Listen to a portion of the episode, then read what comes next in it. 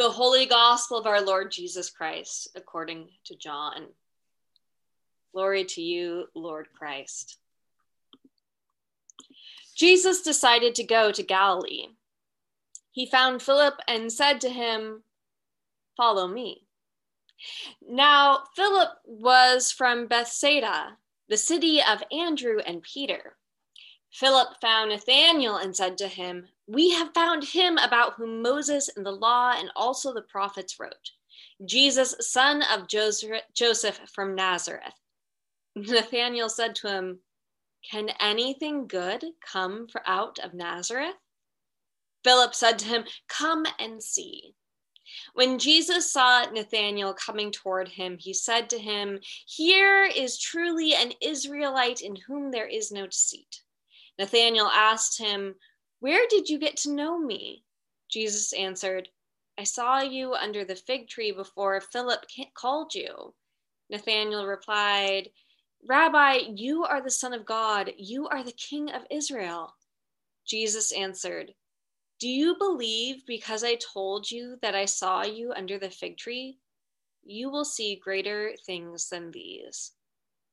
And he said to him, very truly, I tell you, you will see heaven opened and the angels of God ascending and descending upon the Son of Man. The Gospel of the Lord. Praise to you, Lord Christ. We have a group at Emmanuel that meets weekly for Bible study we call them the salty sisters or they call themselves the salty sisters. And i intended this week at their invitation to go and speak with them because as a dedicated bible study group they were looking at the God, the scriptures for this sunday. And this sunday includes the story of samuel that we heard in the first testament reading. And it's a story that every priest has spent time with because it is the classic call story. I mean, priests spend time with lots of scripture, not to say that that's the only one, but this call story is so often used for clergy expressing their call. And the Bible study program that our group uses invites people to share their call, and they intended for me to come and to share my call, which I'm more than willing to do. And then, of course, the power went out. I had no way to contact them and found myself stuck in limbo at this time when I should have been sharing a story that I have fairly well rehearsed, which can be a bit of a danger I'm used to telling this story the story of how I felt my call from God, how I became a priest. It's one you say over and over and over in the process for ordination. And especially being a person like myself who doesn't look like a traditional priest, you learn to say it over and over and over as people say, Really? You're a priest or you want to be a priest? You don't look like a priest. And I'm actually somewhat grateful that the power went out and that I didn't have the chance to fall back into the rhythm of that familiar story. Not that I didn't want to spend time with this group, but it caused me to reflect a bit on my story in a way that I haven't done so before. We have this story of Samuel and Eli where Samuel enthusiastically jumps out of bed three times Here I am, here I am, here I am, with all the eagerness in the world. It reminds me a lot of myself as I've shared time and again in this group, I felt my call to the priesthood at 15 years old. And I bet I looked a lot like Samuel. Here I am, here I am, here I am. It probably surprises no one in this community that I was strong willed then and am strong willed now. I was ready to work my way through the ordination process with all the eagerness and energy that I could muster. I think looking back and reflecting back on that story, there are many moments of me jumping up and saying, Here I am. That's what it felt like a bit to be taken seriously at 15 when you say, I want to be a priest. But there are no priests that look like me, especially me at 15. What's interesting in the story of Samuel that sheds light on my own story is the way in which Samuel's finally able to connect with God. See, he jumps up saying, Here I am, here I am, here I am, and never recognizes that as the voice of God calling him to the extent where God does not respond back. He keeps going to his master, Eli, and being sent back to bed. It is only when Samuel stops, when Samuel says, Your servant is listening, that the conversation is able to move forward. I would bet a lot on the fact that as a teenager, if someone were willing to ordain me then and there, I would have said, Absolutely, I am ready. I would have worked my way, steamrolled through the checklist of things to get done, of studies, of tests, of hoops to jump, because I was so utterly convinced that I knew my call and that I was ready for ordination. Now, it is true, I knew my call. I did not doubt that God called me to ministry, and I was unashamed of that fact. But there is something else we are called to do in our discernment and our lives as Christians. Something I think of as holy listening.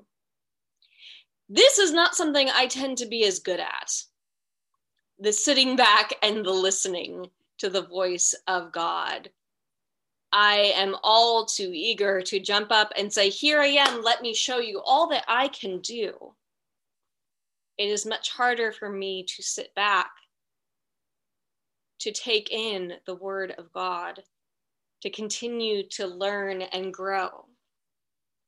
In many ways, the ordination process forced this upon me. The age restric- restrictions in and of themselves, that I could not be ordained till I was 24, gave me many years to sit and listen to God, even though I was impatient even though I felt it was unnecessary. Holy listening, sitting back and not jumping to action, is a vital part of discernment and a vital part of Christianity. Not only to say we know and have found God, but we're willing to listen and be in a reciprocal relationship with God, to hear what the voice of God calls us to do, to hear how the Holy Spirit moves in our lives. Samuel is called to a moment of holy listening. Speak, for your servant is listening.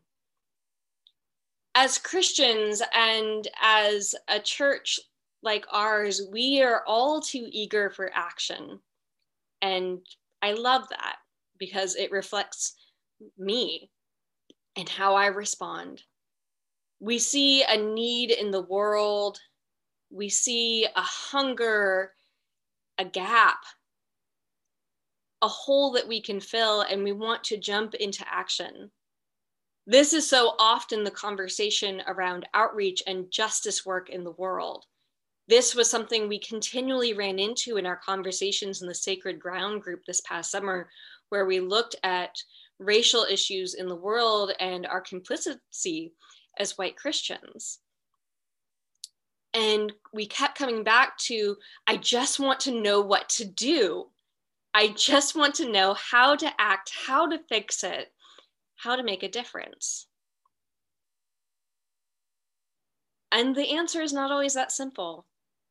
It's not always a question of what we should do it's not always a question of where we should put money or where we should volunteer or what organization we should uphold.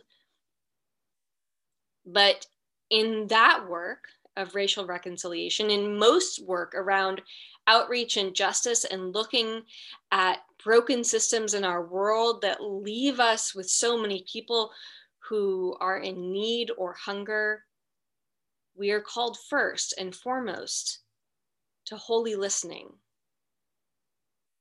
which can be uncomfortable. But God calls us to deep listening and learning, to be less sure of ourselves and our answers to all things, to open ourselves, perhaps in uncomfortable ways, to the ways in which we may be changed by listening, to the ways in which we may be changed by actually being in conversation with God. We do not have to be performative. Improving our faith, our calling, our willingness to do good, our willingness to respond to God. Sometimes the most impactful thing that we can do is to listen. I spent yesterday uh, on Zoom for about seven hours, which is everything you would expect being on Zoom for seven hours to be. But meeting with the governing bodies of the Diocese of Olympia as we tackle the questions that our diocese is struggling with around how people of color have been treated in our diocese and the covenants around anti racism that we hope to move forward with. And the question came up what should we do? How do we even begin this work? And time and again, we came back to the need to listen, to share stories, and to be in conversation that it is in that place of relationship and listening to one another and of learning that so much can be accomplished. And not just superficial learning, but the deep learning that is more than one day or one class. It is a lifelong commitment to hearing the voice of God in the world, in hearing the voice of God in what we are called to study and be in conversation about, to be in hard conversation about. We have, I know, been talking about these justice issues a lot. I know it is not everyone's cup of tea. And I believe we are called into deep and holy listening.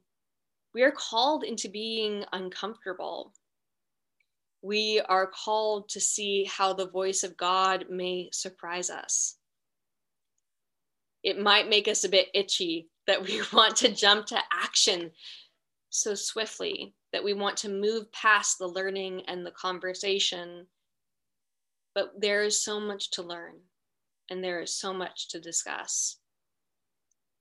The act of holy listening can be a prayerful one and while it is not that which I, which I would have chosen for myself in my discernment, as I eagerly wanted to continue to jump up and say, God, here I am, just make me a priest and I will prove to you how much energy and spunk I have for this work.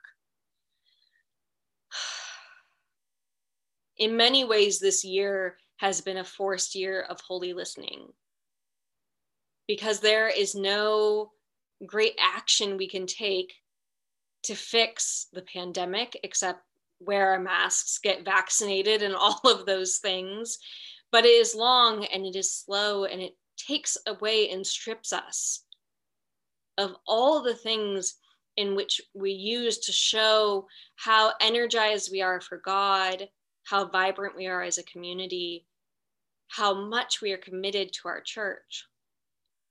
We are back at the very basics where conversations, even through a screen, and prayer and listening are acts that are the way in which we can most connect with God. On a global level, with the issues of justice in the world, on the level of our community, in how we enact ourselves as people of faith, Amelia, go downstairs. I am teaching them holy listening too. It doesn't always work.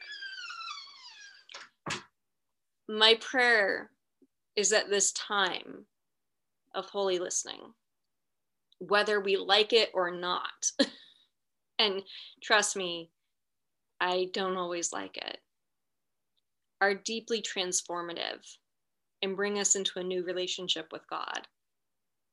I may not have wanted my discernment to be as long as it was, but I have certainly learned and grown from it. And every year I learn and grow from that holy listening. So I invite you into that practice to say to God, Here I am, speak, for your servant is listening. Amen.